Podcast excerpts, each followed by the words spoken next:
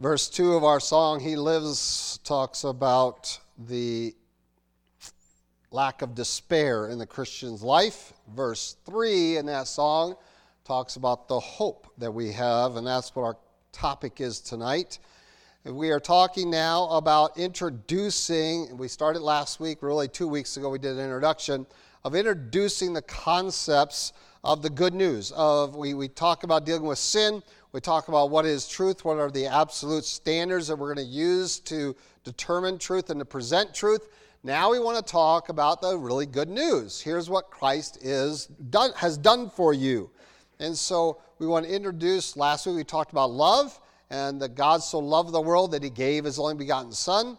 Uh, that God demonstrates his love towards us, and that while we were yet sinners, Christ died for us. And so, using the love motif, uh, and however you want to get to that, whether you start with Jesus and his sacrifice, his death, burial, resurrection, ascension, or whether you start with what love is and move towards Christ, this is our opportunity to talk about what did Jesus do for you? Because that's the good news. Now, that's what he did for you historically. We want to move on to what will that do for you to trust in him? That is, what is the effect of trusting on Jesus Christ? Because that's part of our good news is not only that, well, this Jesus did all this stuff for you. Well, what does that mean? Well, it's going to mean a lot of things, and we're going to kind of put an umbrella up that we're going to call a true hope.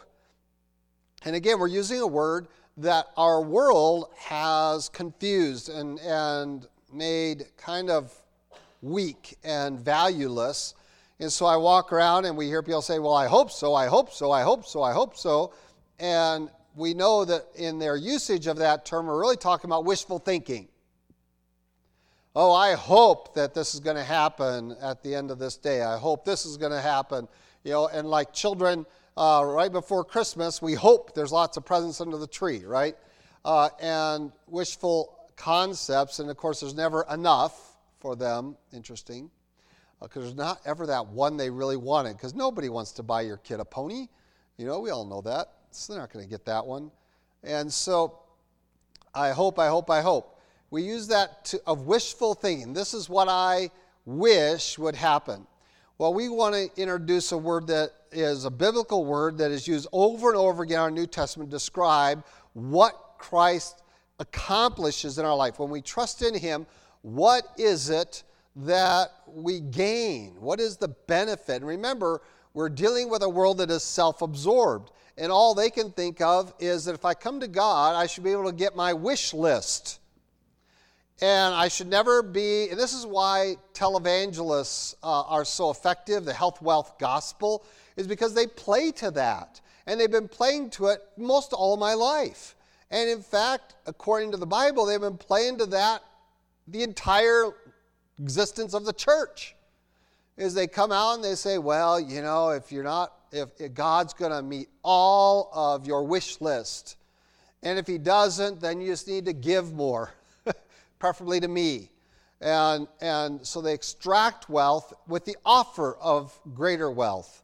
And they'll use concepts out of the Old Testament of seed and, and the hundredfold harvest and things like that, and all to extract from you, not to give to you. We are not communicating, we do not want to communicate anything in our message that would be near those. And so when we communicate that what God is offering is a free gift, what does it accomplish for me? Is because not every gift is wanted. not every gift is valuable, right? And so I see kids that get gifts and then I see them in the yard sale like months later. All right, well, that gift wasn't valuable. Either wasn't valuable to the child or wasn't valuable to the family because they got tired of hearing it say, My name is Carson. You know, and um, let's go fast. And, and I just remember that one because that's what my grandkid, the first no, mouthy toy. Uh, my name is Carson, let's go fast. And it's like, oh, I get tired of hearing that for eight hours a day. So it goes into the box into the attic, into the yard sale, whatever it is, because it's just not appreciated. Well, this is not what Christ is offering us, a gift we don't want or that becomes annoying. Rather, He is giving us something much more substantial, and we want to share that with people that we're not talking about coming to this a new law. We're not talking about a, a coming to a new sets of do's and don'ts. We're talking about coming into a relationship with God that is characterized by all these wonderful things. And the self absorbed person, though, comes to the gospel and says, Well, here's my wish list. And it's like, Well, you want the wrong things. You know, what do men want? Well, they want fame, they want fortune, they want everything to go their way. They want all of these things that really aren't healthy, and we all really know it. If they were healthy and all the people that had them would be happy, but they're not. Um, in, in fact, most of the wealthiest people on our earth today, you know what they, their number one desire is? That there be less people on the earth. Uh, if you remember uh, when the queen's husband died, uh, what he said before he died, he, on his deathbed, this is what he said If I had my wish, I would be reincarnated as a deadly virus and lower the population of the earth. Okay? One of the most wealthy people. That was his deathbed wish. Well, maybe he did. That was his deathbed wish. Wealthy, powerful, famous, everything. And what did he want? He wanted fewer people. He didn't want to share himself or his wealth with anybody. He, he only needs enough people to serve his needs, and then the rest of, of the earth can, should just die off. We need to have fewer population. And that's true of another very, very wealthy guy. His name's Bill Gates. Right? What does he want? He has everything a man could want, but what is he spending all of his time doing? Trying to depopulate the earth. That's his gift to us. Well, we have a very different message, don't we? And so you want all these things, but those things are not satisfying. None of those things are satisfying that people want after. And so they're self absorbed. They want these things for selfish reasons, and they are ignorant of the fact that they are not satisfying. Um, and even when they get a taste of those things, um, it doesn't benefit them. And we need to communicate that to them. Well, God's gift is something so much better than anything else out there. And so we're going to use a word hope as the umbrella to describe what Christ is offering people.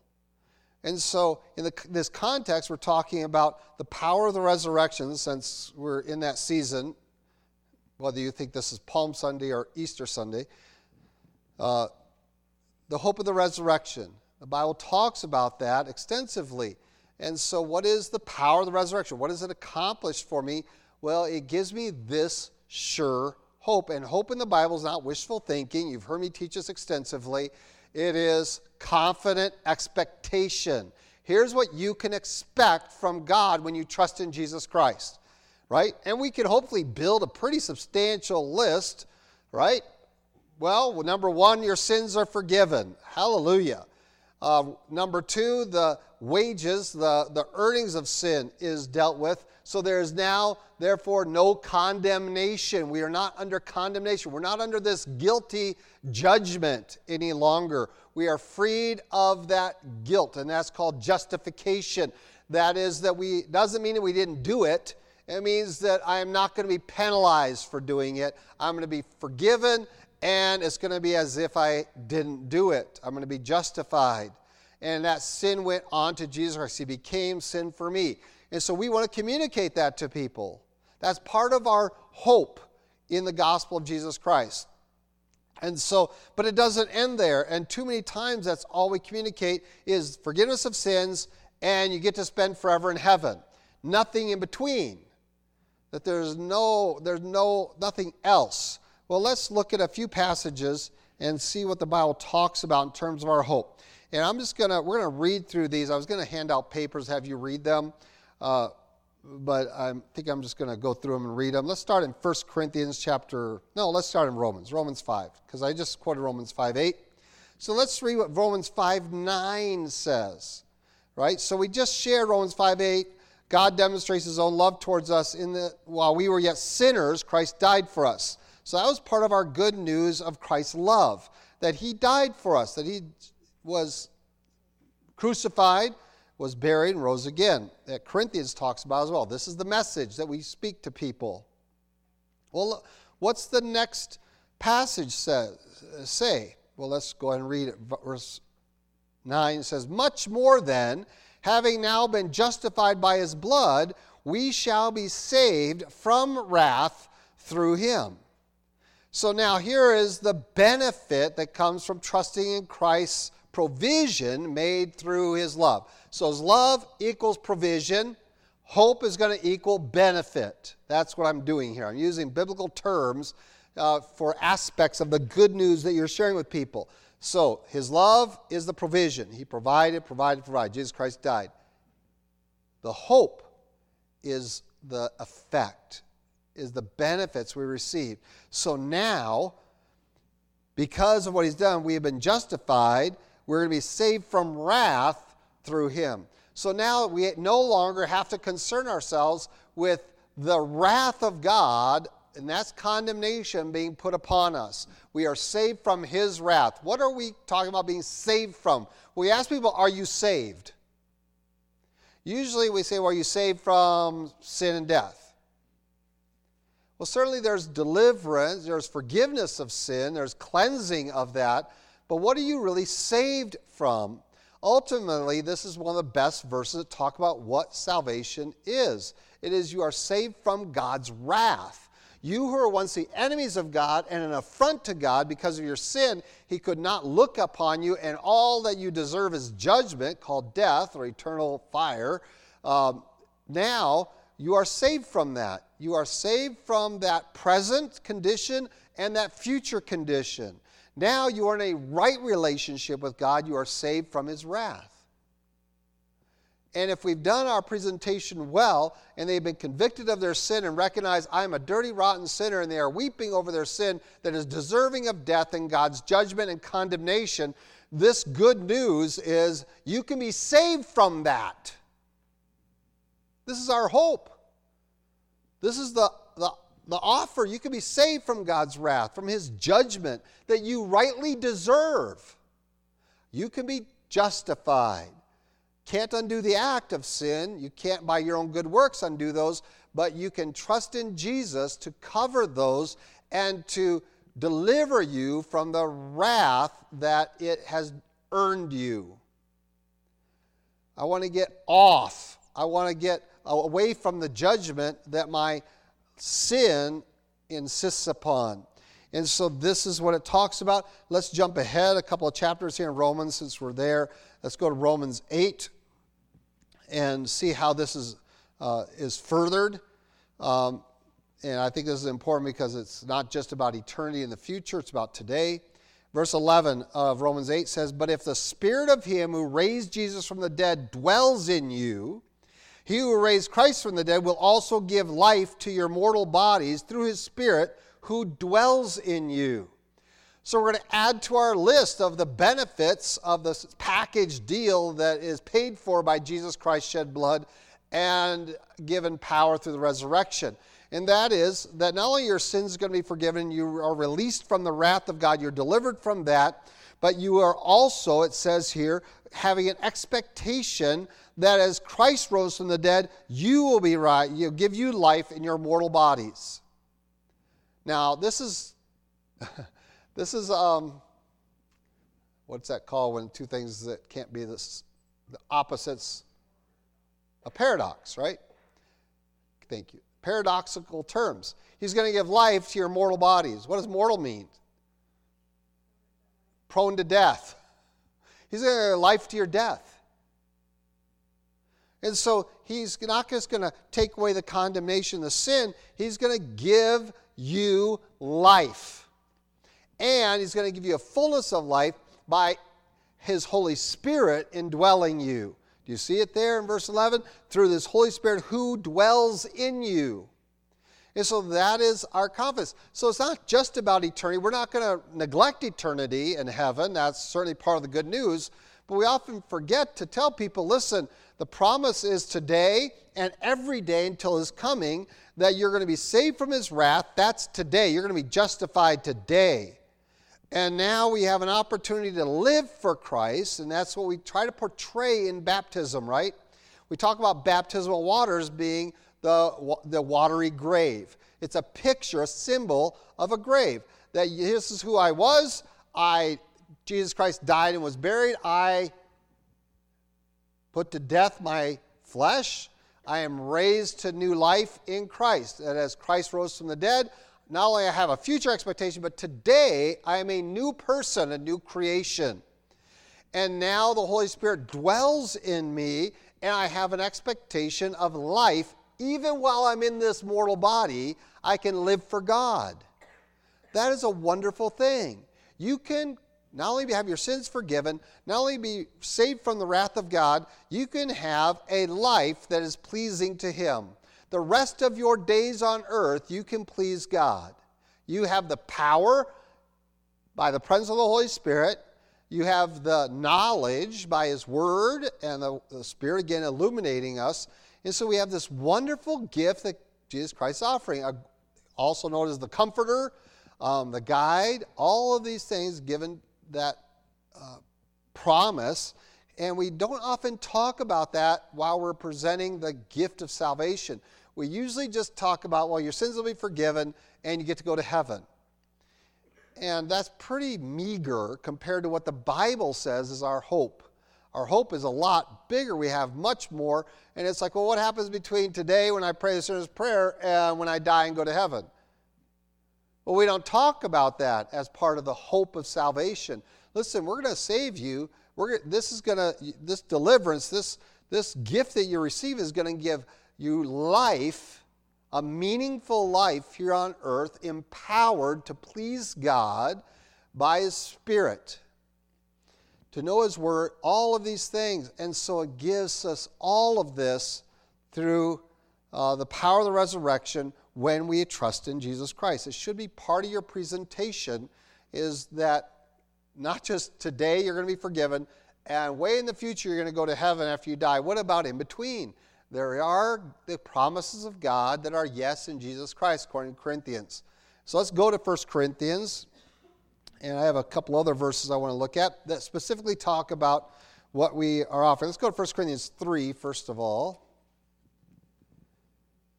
What is our hope? And we're going to get to the aspect of heaven for sure. Um, we're not going to avoid that. I just want to make sure we give a fuller, op, fuller presentation of all that God's done for us. 1 Corinthians chapter 3. Um, oh, I got the wrong verse. Oh, here, verse 11, sorry. For no other foundation can anyone lay than that which is laid, which is Christ Jesus. Now, if anyone builds this foundation with gold, silver, precious stones, wood, hay, and straw, each one's work will become clear, for the day will declare because it will be revealed by fire. The fire will test each one's work of what sort it is. If anyone's work which he has built on it endures, he will receive a reward. If anyone's work is burned, he will suffer loss, but he himself will be saved, yet as so as through fire.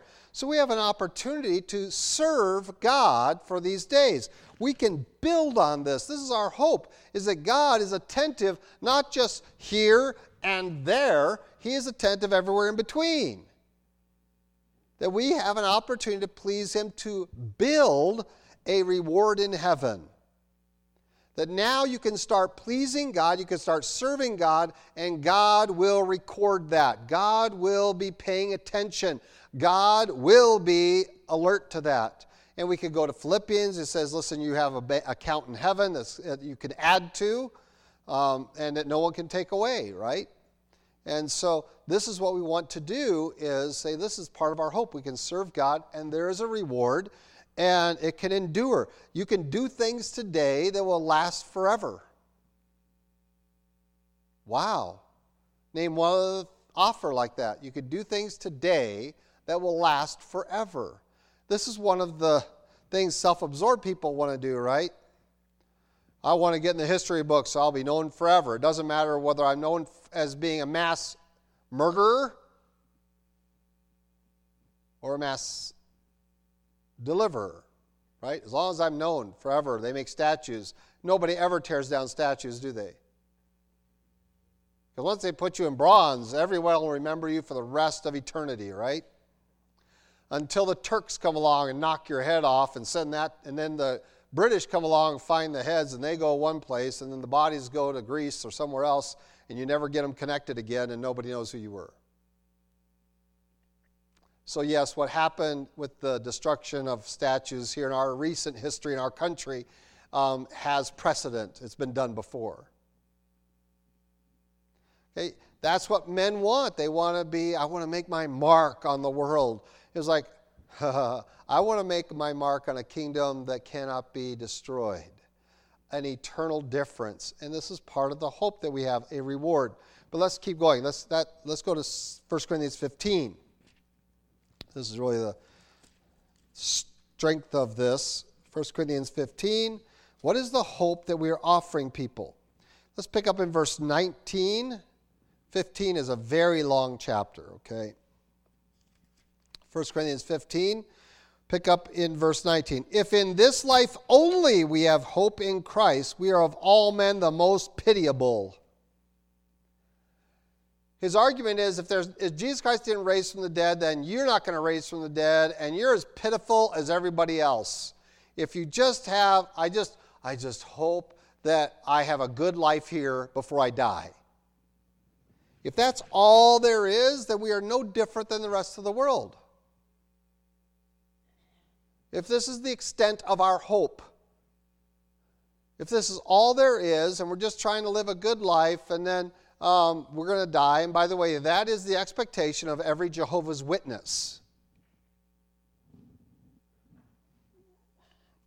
So if you're a Jehovah's Witness, um, you're trying to live a good life and have a good life because when you die, you cease to exist. There is no eternity for you. There's only eternity for 144,000. That's called the John class, and that class closed many decades ago with the first 144,000 Jehovah's Witnesses.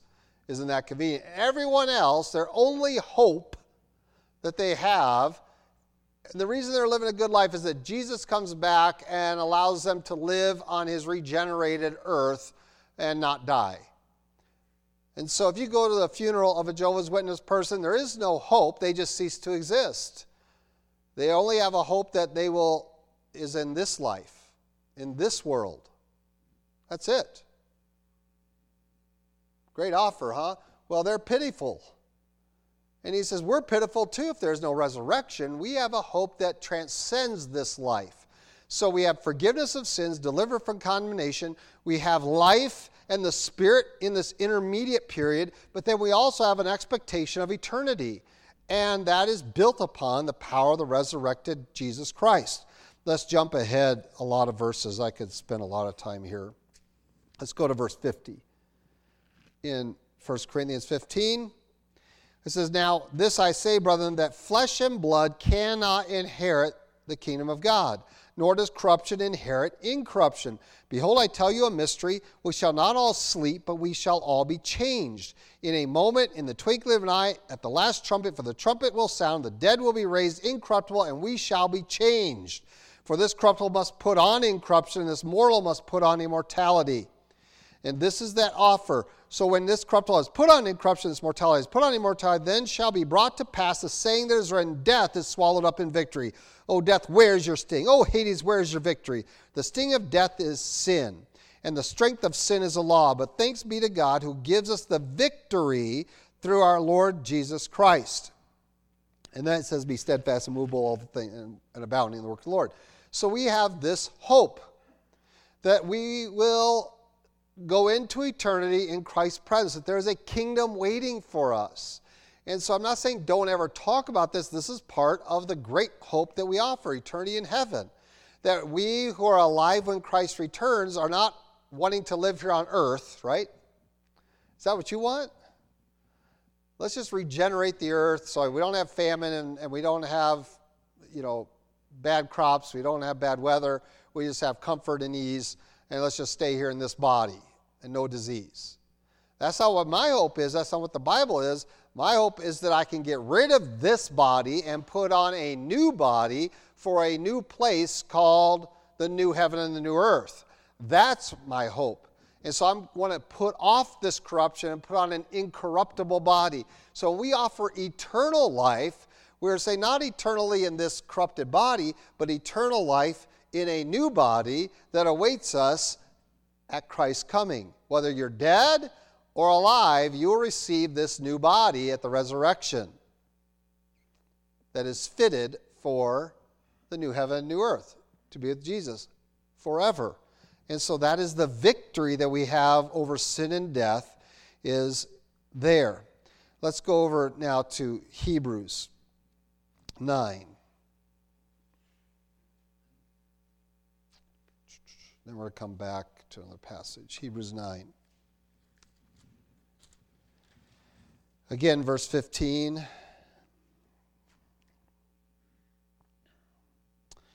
Again, Jesus Christ is better, better, better, better. We have a better sacrifice. We have a better priest. We have a better everything because of Christ.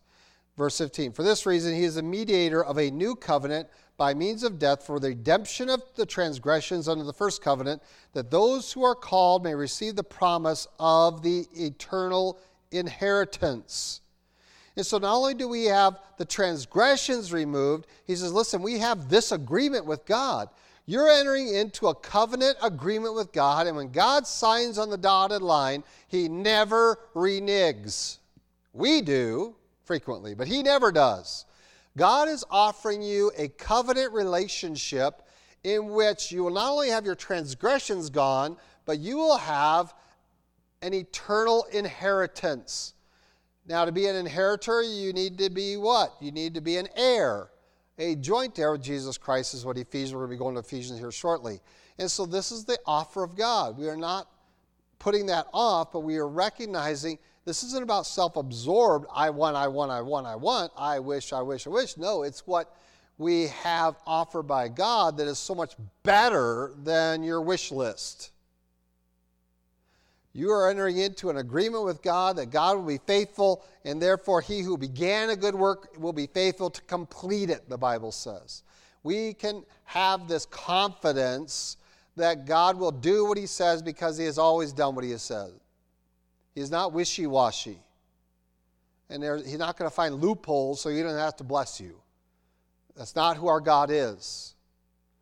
And so we're offering this good news to people. This is the gift of God eternal life through Christ Jesus our Lord. You can see it in John. There's many places you can see that. What does that mean? It means that I'm going to get rid of this corrupt body. We're going to be in this new place. There's going to be an inheritance. Uh, and it's not about what I can get, it's about what I share in with Christ. You're going to be an equal standing before God of His only begotten Son to this wonderful inheritance uh, that waits for you, that is the promise that we will receive. So let's go to one more passage. I might even get done on time tonight. Ephesians chapter 2. There's a whole lot I could be saying, but I'm trying to, I want to get through all the passages. It's better for you to know what God's word says than what I have to say. Ephesians chapter 2. And we could spend a lot of time in Ephesians um, because it describes so much of what our inheritance is in chapter 1, chapter 2. We could do extensive thing of all that he has accomplished for us that we can receive as this gift. But I want to focus here in this one section. Let's pick up in verse 12 of chapter 2. Um, we're in mid sentence. I don't like that, but it's okay that at that time, that is when you were saved, you were before you were saved, you were without Christ, being aliens from the commonwealth of Israel and strangers from the covenants of promise, having no hope and without God in the world. That was your condition. You were without hope. Uh, you had no promises of God that you could claim as your own. None. You had no access. You weren't even Jewish. Uh, and so you had no claim to it that way, although their claim is lost um, because they rejected their Messiah. And so he says, Listen, this is your condition. You were without hope, you had no access, um, you were in deep trouble. You didn't even, you there was no God in your world. Verse 13, but now in Christ, you who once were far off have been brought near by the blood of Christ. For he himself is our peace who has made both one, has broken down the middle wall of separation, having abolished in his flesh the enmity, that is the law of commandments contained in ordinances, so as to create in himself one new man from the two, thus making peace, that he might reconcile them both to God in one body through the cross, thereby putting to death the enmity. And he came and preached peace to those who were far off and to those who were near. For through him we both have access by one Spirit to the Father. You are, we are entering into a covenant relationship with God. Okay, all the other things are secondary.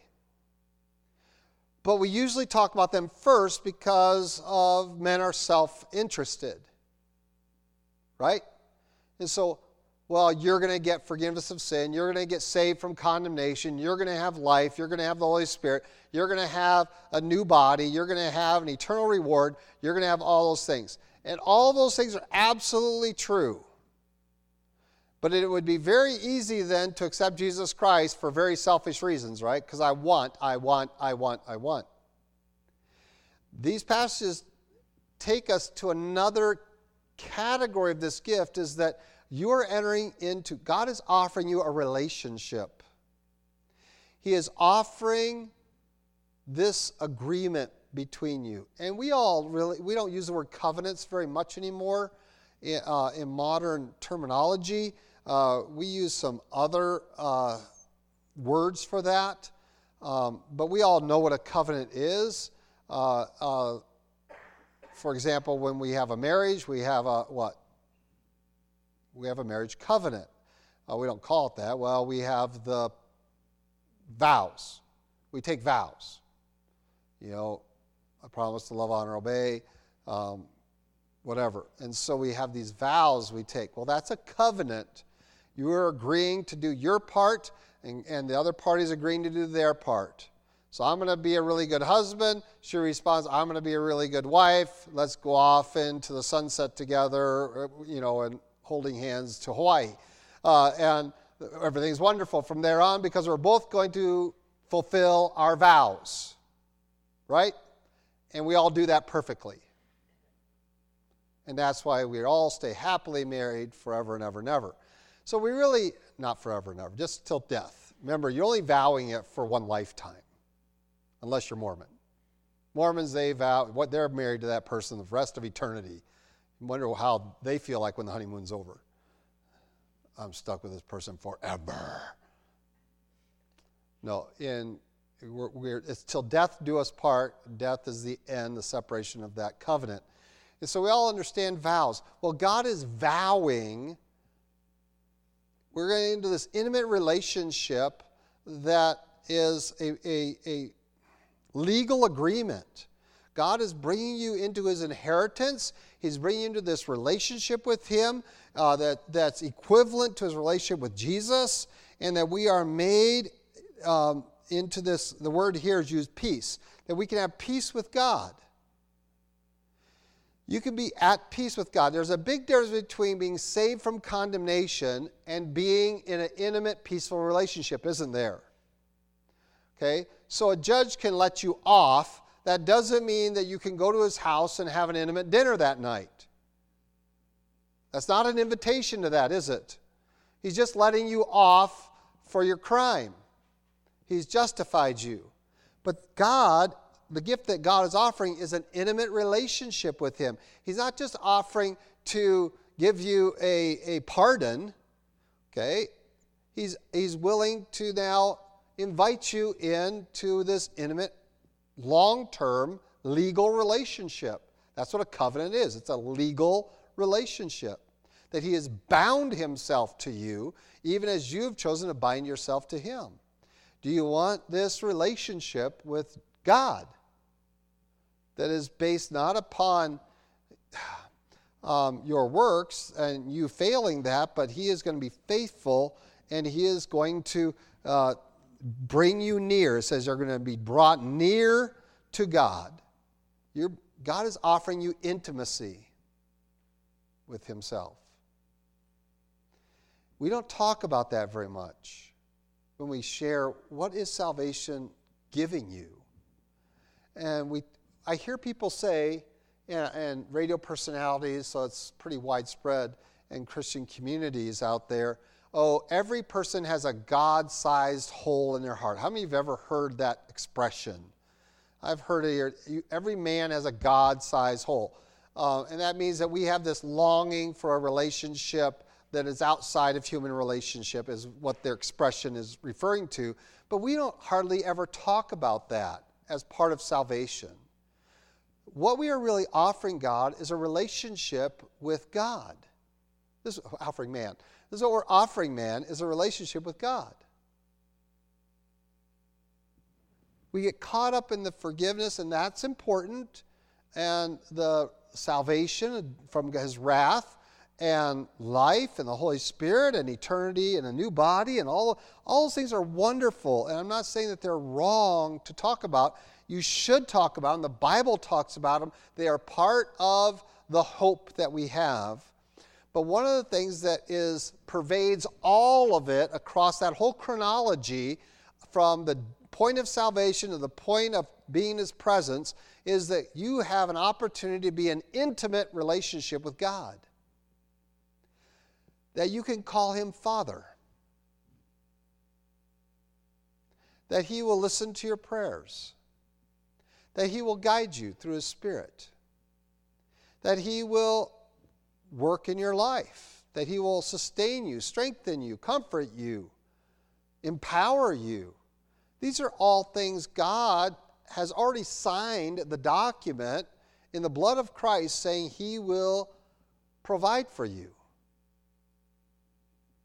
And so when we come into this relationship, God already decided, I'm not just going to forgive your sins and get you into heaven as a slave or servant. That would be wonderful. No, I'm going to make you my own children. Equal in position in terms of inheritance with my own son. I'm going to treat you as one of my own. And we are one of God's own. And we need to communicate that somewhere in the gospel, whether it be after, right after they pray the sinner's prayer or whatever, however they express their faith in Christ. Uh, we need to communicate that very quickly, or even before that. They'll say, well, God, Jesus Christ died on the cross. What for? To forgive your sins. He rose from the dead to um, save you from God's wrath, to give you life, to give you all of these things, to guarantee you a place in heaven and a new glorified body.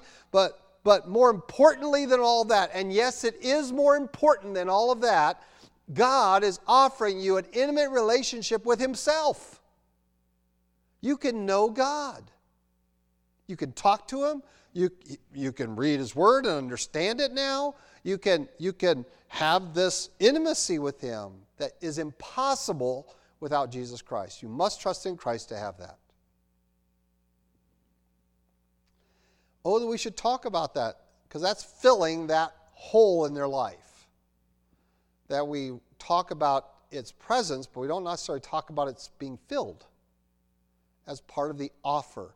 And so, under this, can, under this umbrella of hope, let's be willing to tell people all the wonderful things that are being offered. I know they're self absorbed, and that's why we want to pull them away a little bit from their the concept that I'm going to be, you're going to be wealthy and you can't outgive God and you're going to be healthy and everything's going to go your way and you're going to feel wonderful all the time. Um, I don't know any Christian that feels wonderful all the time because feelings are weird. They're the hardest things, you know, because if something doesn't go my way, I get a flat tire, I suddenly go from singing to going, ugh.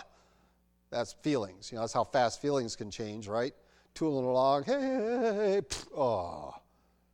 What do we say? That ruined my day. Why? Because feelings aren't volatile. But hope isn't. Hope is a confident, expectation. I have confidence that I have a relationship with God because I trust in Jesus Christ, and all of his promises are mine. Don't be afraid to include that, and maybe we should work harder at including that when we talk about all the things that is in this great big package called the gift of God through Christ Jesus our Lord. Let's pray. Lord God, would you thank you again for such a wonderful salvation you've provided for us. And Lord, we hardly grasp it ourselves the depth and the breadth of what you have done for us and offered us. And Lord, uh, uh, no wonder we don't communicate it well when we don't sometimes understand ourselves. And Lord, help us to uh, know your promises, to um, have that hope, that sure hope in you, and that it might be evident to those around us that we are at peace with you, and that this is, transcends all the rest as the most precious of what you offer. This close fellowship that we can have, that we can come before you right now and speak before you as our Father, as your children, knowing that we truly are in your sight, and you are in our sight, our Father. We thank you for that. And Lord, we see that emptiness, that despair of all these self absorbed people who are chasing after things that aren't fulfilling.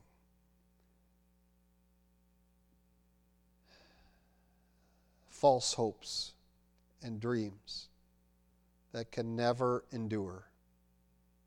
And Lord, help us to have opportunities to share with them the hope that we have in you.